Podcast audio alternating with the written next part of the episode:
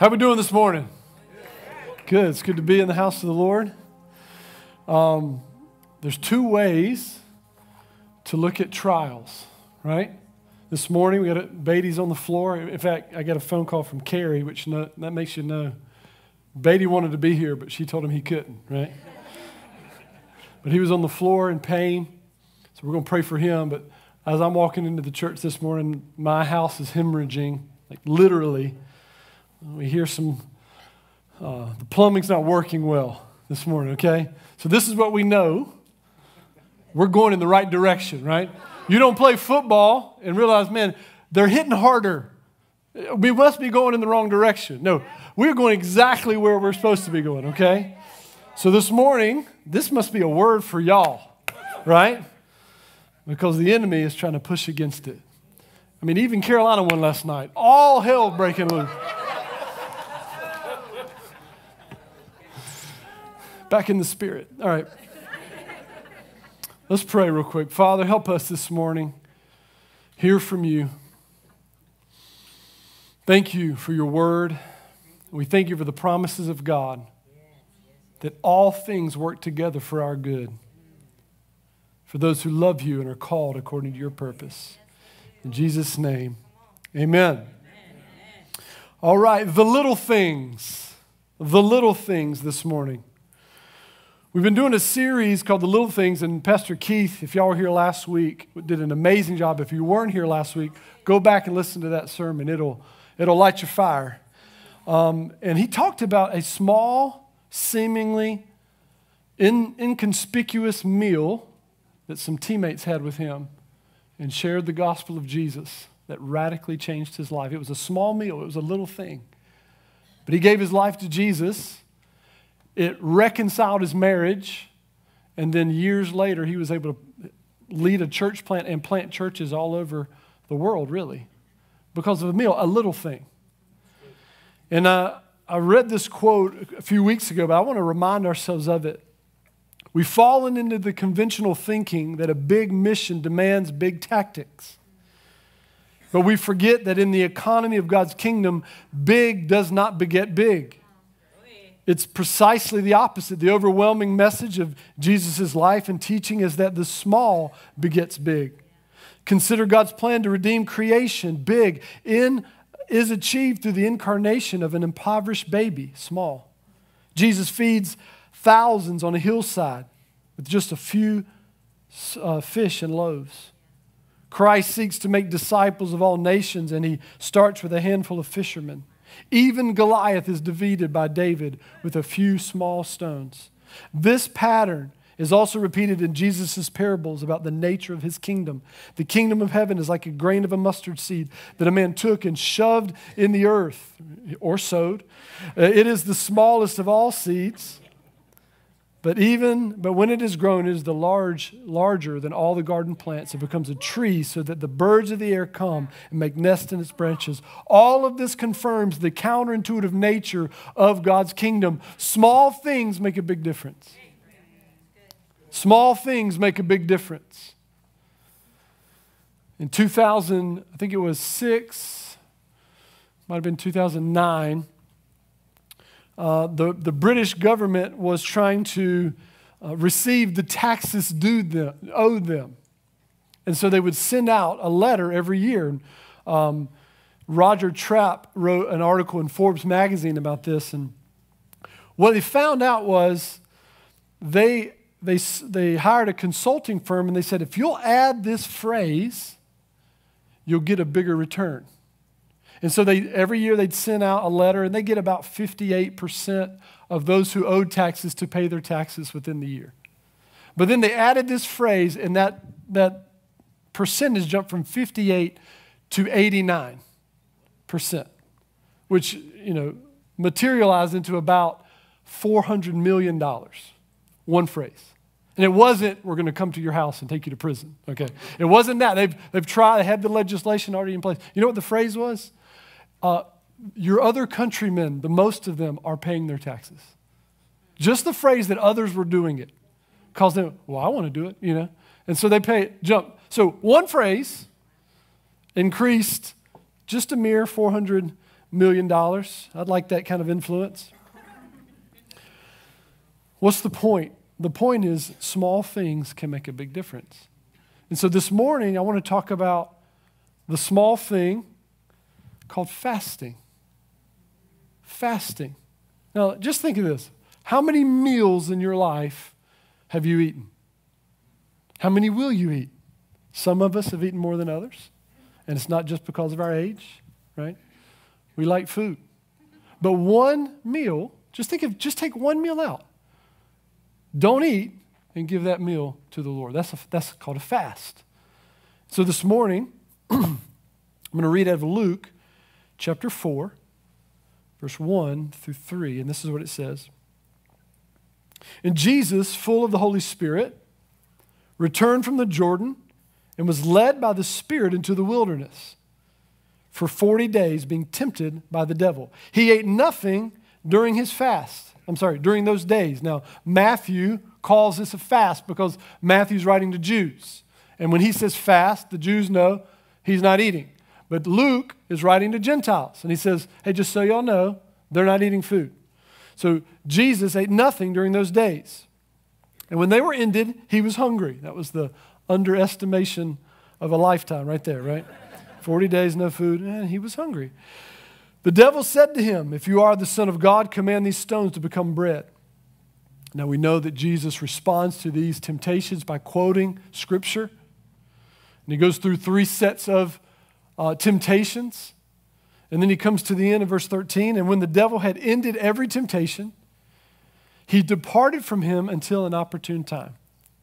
And Jesus returned in the power of the Spirit to Galilee and reported, and a report about him went through all the surrounding country. And he taught in their synagogues, being glorified by all. Jesus fasted. So I want to look at three points this morning. Okay? First is this fasting is training. Before Jesus entered into his ministry, he fasted. He trained. You train before the event, before the thing. Now, Jesus was walking into a public ministry. He had been baptized. The Bible said the Spirit fell on him. He heard the affirmation of the Father. And then the Holy Spirit leads him into the desert to fast and train for his ministry. Fasting is training. Now, we, we saw here that this means no food. Now, I've done fast I'll do a social media fast or I'll fast a particular type of food. And that's fine. I've done that before and we'll do that again. That has benefit to me. But the fasting we're talking about here is to abstain from food. To abstain from food. In fact, this was so important that it's mentioned in the Bible more than baptism. We're going to baptize some folks this morning. That's a foundation to your faith. But the word fasting is mentioned more often than baptism. Did y'all know that? Jesus said, when you fast. He didn't say, guys, if you feel like it, fast. He said, when you fast. Why? Why is it so essential to our life to fast? Because it's training. An action or teaching a person or an animal, a particular skill or type of behavior. Something's happening in fasting that's preparatory to follow Jesus. Something happens in fasting that's preparatory to following Jesus. Now, I played baseball. Anybody play baseball? A few of us. There's even some catchers in our midst. Isn't there some catchers back there? I think there's two in the back section. Oh, three? Okay, we got three catchers. Now, as a catcher, in my opinion, the hardest part of catching is to block a ball, right? Because if they throw you the ball, you can catch it. But if they throw it in the dirt, that's a little harder.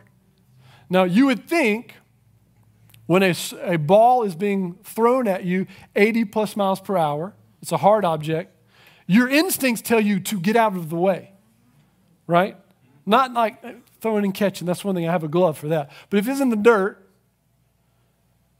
to throw my body on top of the ball, smother it, so that it doesn't get by me. That's so. I didn't like that part of playing catcher. So my dad decided, hey man, we're going to train you to block a ball. So he took the pitching machine out, shot it in the dirt at 80 miles per hour. This is how this is old school training. Now stop that ball. No, you know, that hurts. Not tell me, didn't tell me how, just figure it out, son. You know, don't get up until you can do it.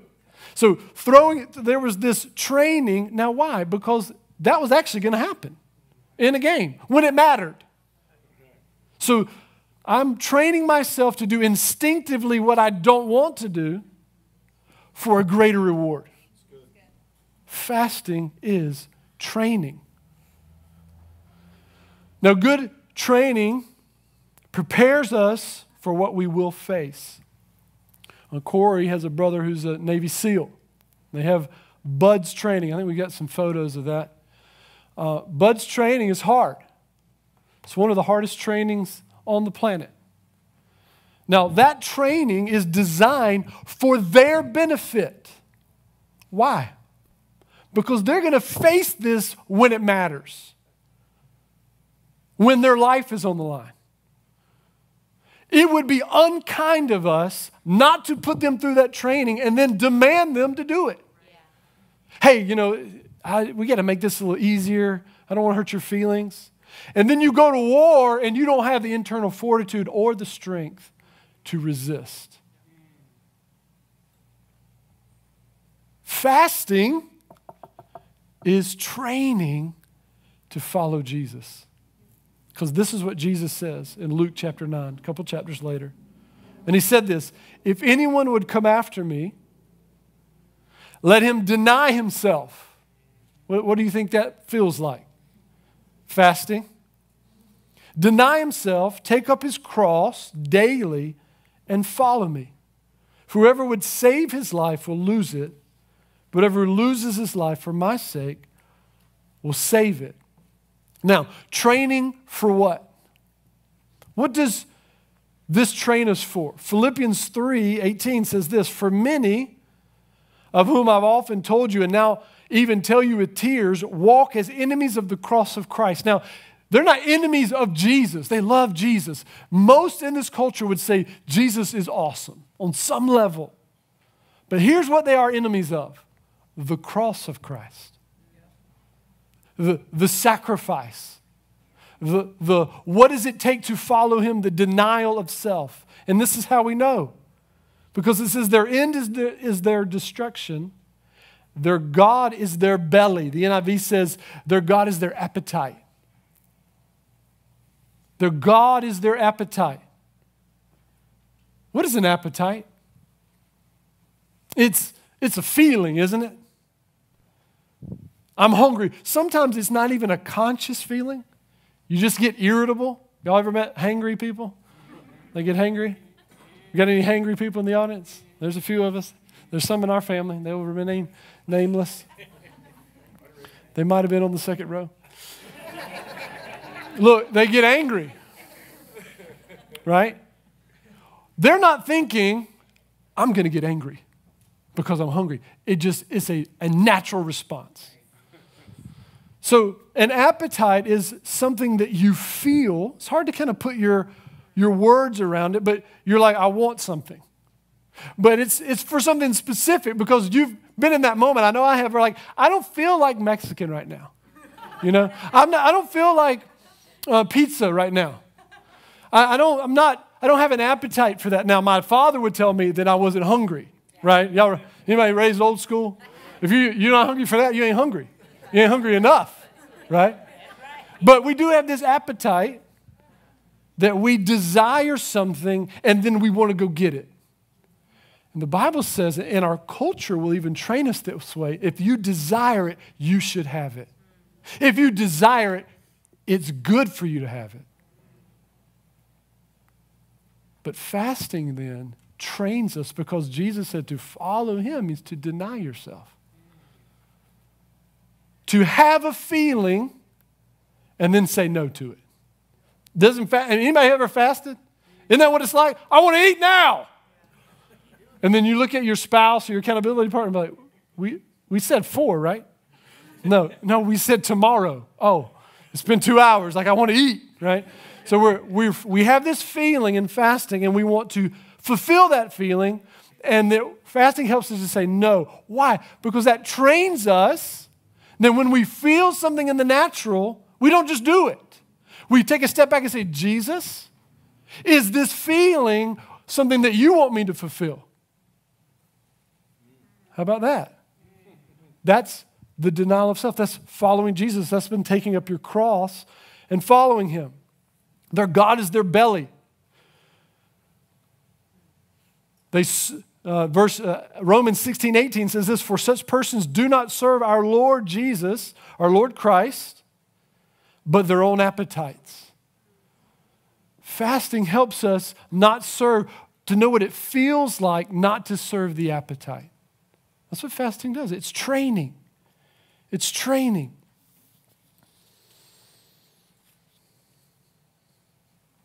To follow Jesus is to submit our desires and our wants to his lordship. Jesus is Lord of my life. Jesus isn't my companion to follow me around and bless with holy water everything I want to do. He's there to call the shots. So it's to submit my desires and wants to his lordship.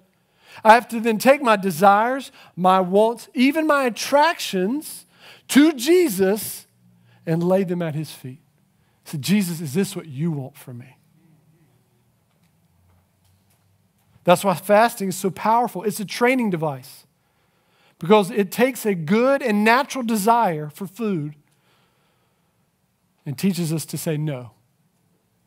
Belly, desire, you're not my God. God is my God. Now, fasting is not in, indefinite. Fasting has an end. It also teaches us delayed gratification. We all need that. To say, you know what?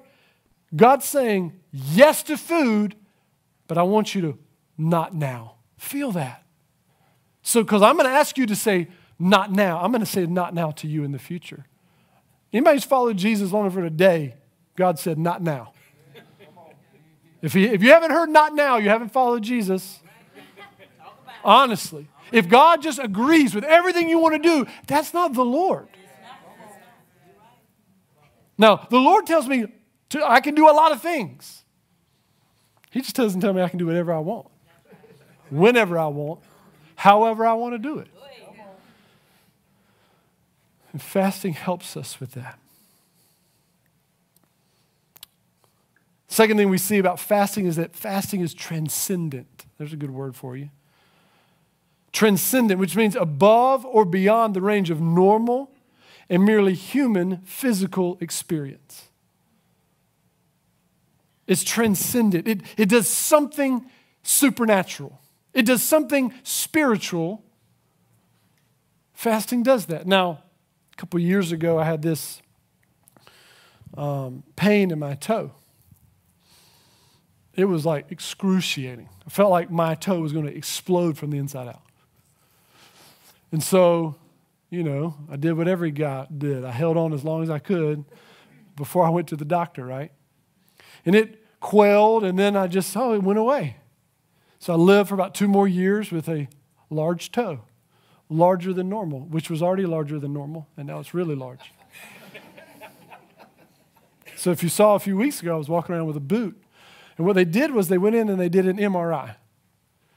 Okay, they, they figured out what was wrong with my toe. They said it was a cyst. They went in there and they got it and they took it out. Now, I don't know anything about an MRI machine. Anybody know much about an MRI machine? I don't know really how it works. There might be like 2% of us could actually articulate the words that are supposed to be used to articulate what an MRI machine is. I don't have those words, okay? But I received the benefit from the MRI machine. I don't know why fasting works the way it does. I really don't. But it works. It's something transcendent about it. That when we deny ourselves and then in that moment turn to God and say, just like I need food, I need you. And we pray and we, we lay down our desires and pick up His, He does something supernatural. It's transcendent. I don't know how it works. Some of us might, but it works. Now we see this in this passage here. Jesus fasts, and then the enemy shows up and tempts. Something very supernatural happened. Jesus fasted, and the enemy showed up and said, What are you doing? What are you doing? Started tempting him. In fact, Jesus at one point was walking down the Mount of Transfiguration with the, the, the three, and the other disciples are there, and they're trying to cast a, a demon out of this young boy, and they can't do it. And Jesus, you know what Jesus says? This kind comes out, comes out only by prayer and fasting. There's something that fasting does supernaturally that won't happen without it. Now, it could be in us, could be in the atmosphere, it could be in that moment, but it happens. It's spiritual. Daniel fasted in Daniel chapter 9, and it said an angel showed up and gave him a word, an insight he needed in that moment to move forward. It was supernatural. Fasting is transcended. I remember as a college sophomore, um, a group of college students here at East Carolina went to a conference called Campus Harvest, and there was about 1,500 college students on fire for Jesus. I remember Beatty and I sitting in the back and knew, knowing this conference was coming. I was a sophomore, I had to declare my major. I had to decide whether I was going to date this young lady. I had a list of seven things. And so I just impulsively, I don't know if I had any reason, but I said, I'm gonna fast seven days for these seven things, and we'll go to this conference and see what God does. You know what? After that conference, God answered every one of those requests. Every one, I remember. And I, that day, God opened my eyes to the power of fasting. But you want to know why I fasted? I, I just remember, just now, actually. I was at a conference, this, this thing called The Call it was in Washington, D.C. And I remember this high school student, and I was in college at the time. This high school student gets up on stage. He had long hair to here. He said, I used to play baseball. And I felt like God told me to lay that down and fast for 40 days, that God would bring revival in our country. And I just remember, I mean, baseball was my God. It was everything to me. And looking at him as a high schooler, I just wept at his passion and his commitment to fast. I'm like, there must be something to do because that boy started praying and I just started weeping. It was transcendent. So I got to give me some of that. I, I fasted. Fasting is transcendent. Finally, fasting is transformational. Fasting is transformational. It changes us. I told you how it trains us and how it's transcendent, but it also transforms us. It transforms us and it transforms the atmosphere. I already told you in uh, Daniel chapter 9, Daniel's in, uh, in captivity. He's confused because uh, I think at the time, the time of exile was supposed to be over and it wasn't over. And so he fasted and he prayed, God, why isn't it over? And God showed up and gave him a word in that moment. It's what he needed to make it to the end of the exile. Esther chapter 4. She, at a moment where her countrymen were on the verge of annihilation, and she was provoked. All of us need a good coach, a good uh, mentor. She was like, I don't want to go. They might kill me. He said, If you don't go, God will judge you. And she said, I'll go for such a time as this, you know. And so she said, I'll go, but everyone fast. Tell the, all the Jews to fast. And then she walks in to the king's chamber, which means imminent, imminent death. And he pardoned her, and she paved the way for redemption for the people of Israel. A type of Christ she was, because Jesus would go before the Father, and he would pardon him, not with a wand, but with his death, blood, and resurrection. Ezra in chapter 9 got permission to rebuild the temple, and then he was going to bring his family back to the temple that they had rebuilt. But he didn't want to ask the king for protection because he said, My God will protect me. So what did he do? They called a fast. And they went without soldiers across many countries with their families and their livelihoods in tow, untouched, transformed. Fasting transforms us and it transforms situations. We are currently, right now, in the largest Christian fast in the, in the year called Lent. It's a time of fasting and self denial from, I think, Ash Wednesday to Holy Thursday, minus the Sundays. And it's a time to, in preparation to celebrate Jesus' coming his, his resurrection. It's a time of fasting. You see, Jesus trained because he knew there would come a time that he would be facing something that everything inside of him didn't want to do. And I, I, bet he remembered those 40 days without food and was like, okay, this is what that feels like as he faces the cross. He would die for our sins in our place. Fasting was transcendent because it wasn't just about him. His death wasn't just a model for us to self denial. His death purchased something for us that we couldn't purchase for ourselves. It was bigger than him. It bought our access to God, it bought our identity, it bought our redemption. And it was transformational because all who would put faith in Christ alone will never be the same. Will never be the same. You can't meet Jesus and then live how you've always lived. You can't see what he's done for you and Jesus step inside of you and make you born again and say, I do what I want. That doesn't happen. You bow before him. Say, My life is yours. That's why baptism is so poignant and so critical because what we're saying is I'm, I'm identifying with the life, death, and resurrection of Jesus. I put my faith in what he did. Baptism doesn't save you.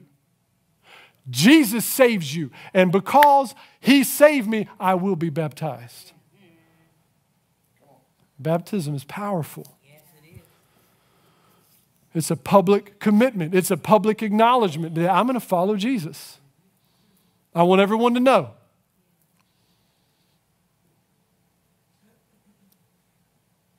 As we close this morning, this part of the service before we go into baptisms, here's my challenge to us. We've got a couple weeks before Easter. Now, if you're, talk to your medical doctor. You know, I got to say this. If you if you physically have issues that you need to talk to your doctor about, then do that. But here's my challenge. If you've never fasted before, take one meal. I'll suggest lunch. Get up, get a good breakfast, and then don't eat again until dinner. Feel that. If you've never done it before, do that. It'll help you if your doctor gives you the okay. Now, there's something inside of us that rages against that. And I can think in my own mind all the excuses of why I shouldn't do that. I mean, I work out a lot, you know, and uh, I'm a coach a baseball team you know? And I'm thinking of all the reasons why I shouldn't do that. And then I come back to this when you fast, maybe you've done that before, maybe that's easy for you, and maybe do a 24 hour fast or, or whatever. But here's my thing I want to encourage you it's the little things that make a big difference. I don't think there's any coincidence. All hell's breaking loose this morning around this passage around this challenge. This little thing of fasting stirs our enemy because it scares him. Now, look, I don't scare anybody. Maybe my kids on occasion.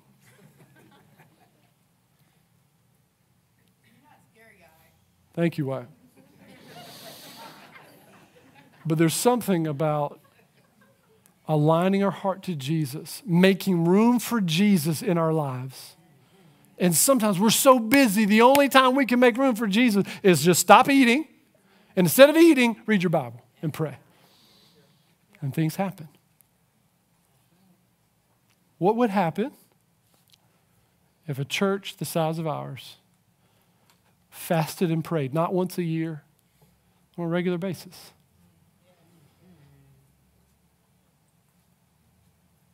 Think our hearts would be opened, our minds would be opened, our lives would be open to God. There's a sensitivity to the Spirit that happens when we fast. Again, I don't know why. I just know I hear Him, I see Him, probably because I'm desperate for Him, right? Let's pray. Father, thank you this morning for your goodness. Thank you, Lord,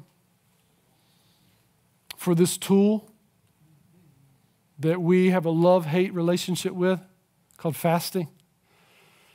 And Lord, I pray that as we fast, we would see your beauty and your glory. That when we fast, we would remember Jesus, his life, his death, his resurrection, and the power of the Holy Spirit that rests on us and lives in us.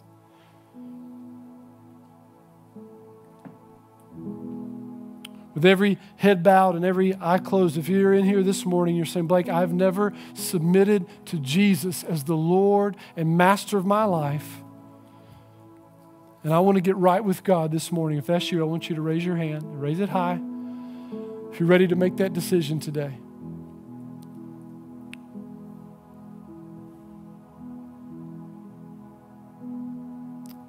Amen. You can put your hands down. Saying, Blake, I want to ask another thing.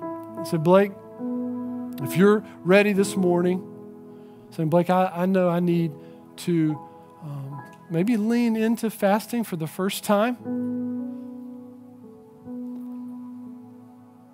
Or in this season, I just feel like Jesus asking me to fast. If that's you, I want you to, just to make a commitment to the Lord between you and Jesus. I'm not even looking. Raise your hand up. My head is down, my eyes are closed. I want you to make this commitment between you and the Lord. You can put your hand down. Lord, you see every hand and every heart in here. Lord, help us to lean more into you in this season. To train because you're asking us to do something in the earth. May fasting help us, better equip us to do it. We ask this in Jesus' name. Amen. Amen. Let's give the Lord a hand this morning. James, if we want to go ahead and uh, prep that uh, baptismal pool, if you're getting baptized, if you can come forward, sit on the front row.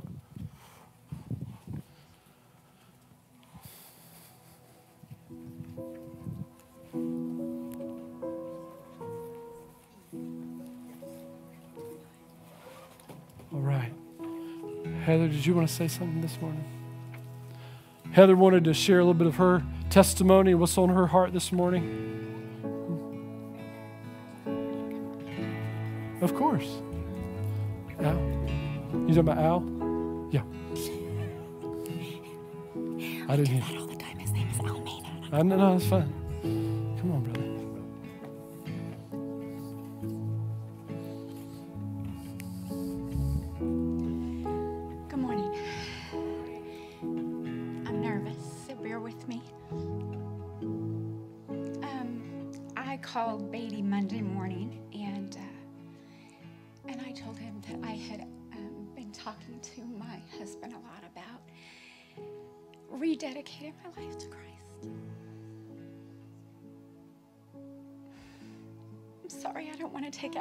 Time just gathering myself, but um, very few people in this room know my full testimony.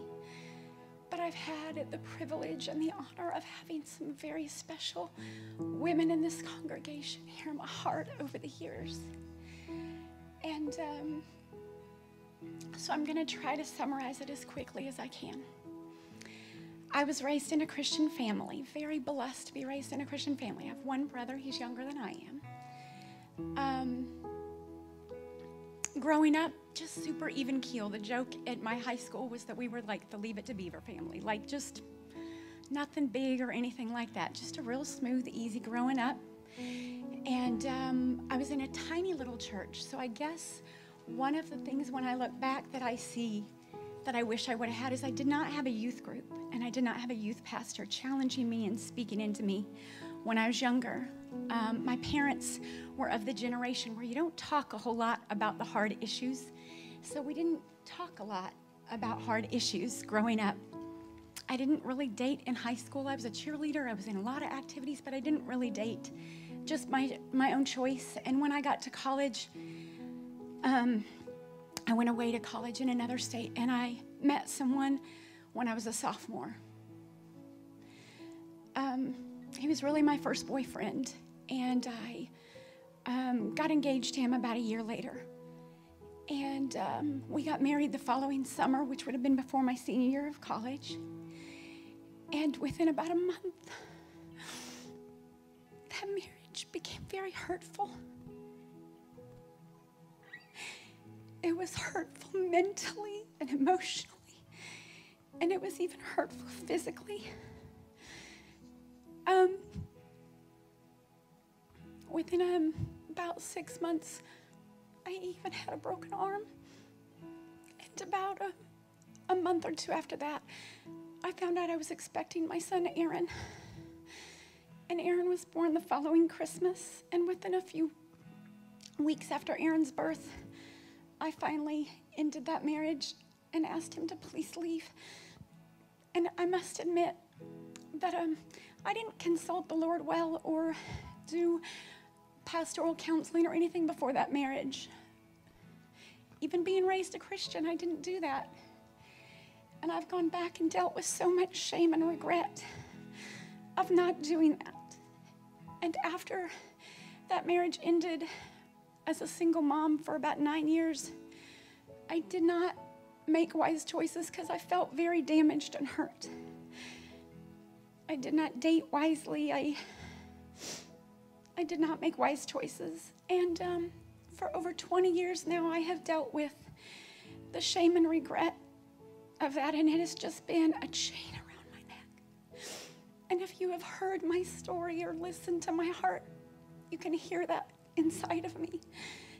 Because I love to serve the Lord. I just, like, He was so faithful during those years of my 20s when um, I was making unwise choices and trying to make any kind of sense of what had just happened. Um, two things I was consistently in church and consistently in Bible studies and growing so much in my understanding, but still making bad choices.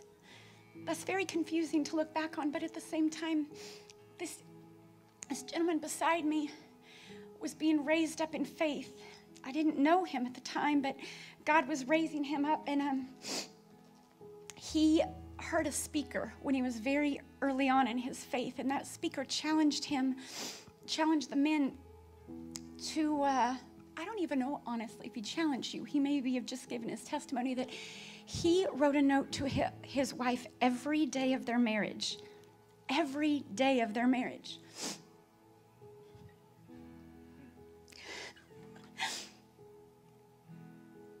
Man literally has my back, was being raised up in faith. And when I met him nine and a half years later, at some point in there, he told me that this challenge was given to him and he was going to accept that. And um, every day of our marriage, he has written me a note. And this is the tiny box I have boxes in our attic. We've been married almost 16 years. And God knew that I needed some tangible grace in my life who would um, show me that even though I'm a doer and I'm a list maker and I need to make sense of things and understand, and I've struggled with that for a real long time, that he gave me grace in person because I'm kind of stubborn, I guess, to accept that intangible grace. To just write me a note every single day. And women, don't elbow your husbands right now, please.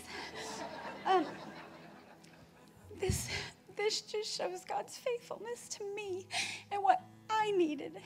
And it has given me such confidence and foundation over these 16 years and just little bits of building me up and building me up and building me up. And I'm not there. I'm so not there. But very recently, um, someone that I love with every breath inside of me made some very poor choices. And they came to me and then my husband, and they were just crushed because of the choices they made, devastated. I mean, there was torment. You could just see it. It was just eating them alive. And it was me. I mean, that looked like me. And all I wanted to do in that moment was take it away. I wanted to take away all that guilt and I wanted to take away all that hurt and I wanted to take away all that shame from that person because I loved them so much. I did not want them to be burdened any longer. I wanted them to be free from that. And it was like about a week later, I was standing in my bathroom and I had Caleb on and I, I don't even know what song it was. I just stood against the counter and I was like, Heather, that is what God is trying to show you. Like, He doesn't want you to have those chains and that burden you've kept for 20 something years. He wants you to be lavished, like with the love that you want to lavish your loved one with. It was just like an in person thing. And so, this last month or so that I've been experiencing that is where I really just decided I, Maida uses, this is Al Almeida. You guys call him Al, I call him Maida. That's kind of confusing, sorry. Um, Maida just keep saying, receive, Heather, just receive. And this morning, one of the songs was receive freedom. Yeah. Receive freedom. And that's that's part of my journey right now. I got baptized when I was eight or nine. I don't remember that. I was little. Um, you don't have to get rebaptized. I know that. But for me, I am so ready to let go of those chains. Yes. I have been just weighed down for like 25 years. That's a long time. That's like multiple of your guys' lives. I'm not going to be 48 this week. 48. That's a long time. And I'm just ready to be freed of the burden of feeling guilty.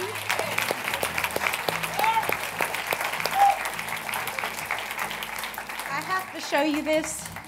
This is my Bible. I know that. This is kind of like me in person right there. Um, the guys have given me two other Bibles in the last couple of years a study Bible and a new Bible.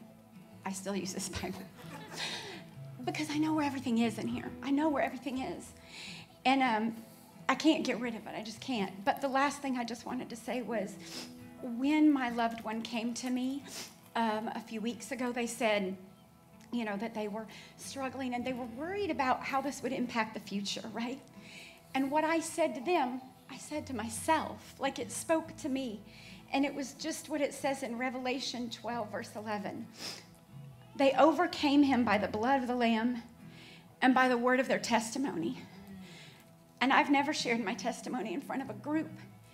And I knew when I said that to the person that I love so much that I needed to say it to myself and I needed to be brave enough to speak out loud. Yeah. So I am going to overcome him by the word of my testimony. And I just need you guys because I love you and I'm so thankful for you. You have blessed me so much, so thank you. And I love him. And I'm thankful for God's providence of raising him up while I was struggling, unbeknownst to me, and that he's been beside me through all these days and years because I really couldn't do it without his strength and literally being behind me all the time. So, anyway, thank you guys. Thank you. Isn't that awesome? Amen. Michelle wasn't up here to elbow me, so I'm going to elbow you. Why'd you do that? Hmm, good job. All right, let's baptize some folks. Amen. Amen. Heather, are you ready? And it's only fitting, after what you just heard, that her husband is going to lead this moment.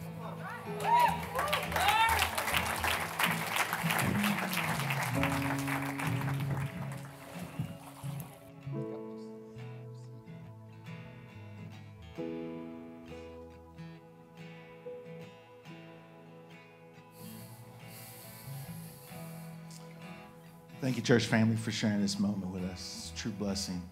Heather, I got a couple of questions for you.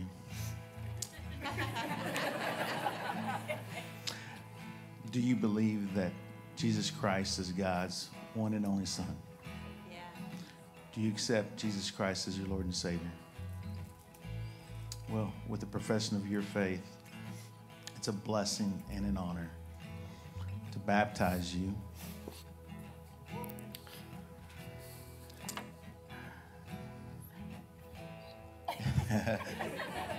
In the name of the Father, Son, and the Holy Spirit.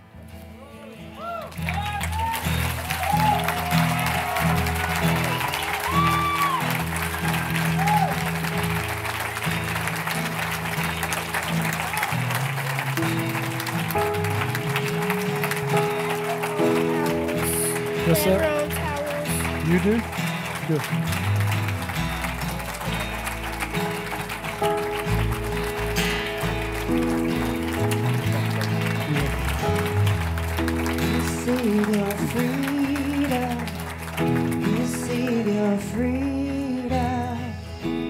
Amen. So up next, we have both Chris and Janelle Green's daughter and son. And they're ready to get baptized this morning. Amen. All right. Which one wants to go first? All right. Come on, Ellie. Come on up.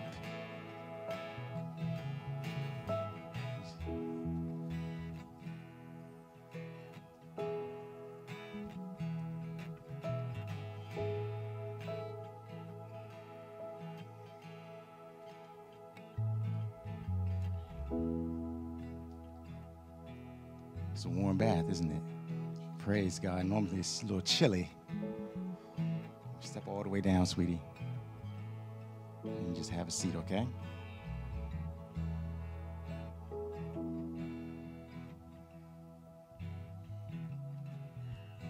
All right. So, Ellie, have you believed in Jesus as your personal Lord and Savior? You believe that He died on the cross for your sins and that He was raised on the third day?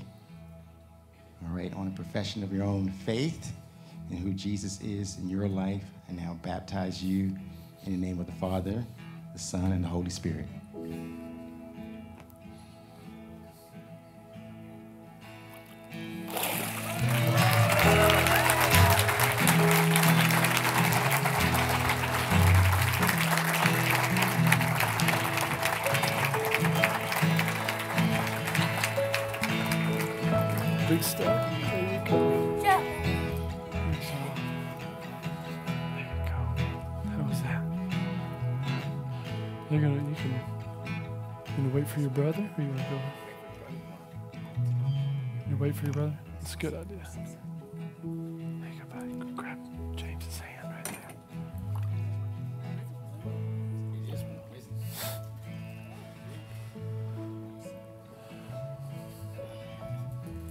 All right, next up we've got Caden. Caden, have you put your faith in Jesus Christ alone for your salvation?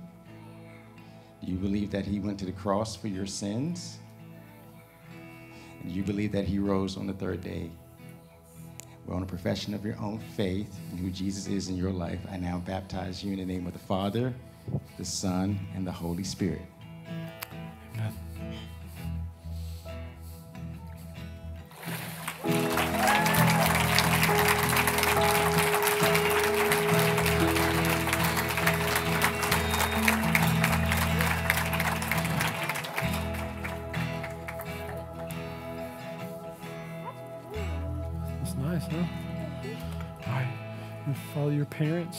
Going to get some prayer ministry in the back.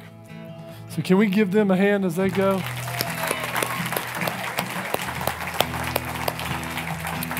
All right. Let's all stand to our feet this morning. Thank you for being with us. If you're joining us online, thank you so much for being with us on this service. What a good morning. Amen. Amen. You guys have an amazing day, an amazing week. We'll see you here next week. Uh, Devon and Alyssa will be, I'm sorry, Devon will be um, sharing next week, so that'll be exciting. And uh, turn around and greet someone before you leave. We'll see you next week.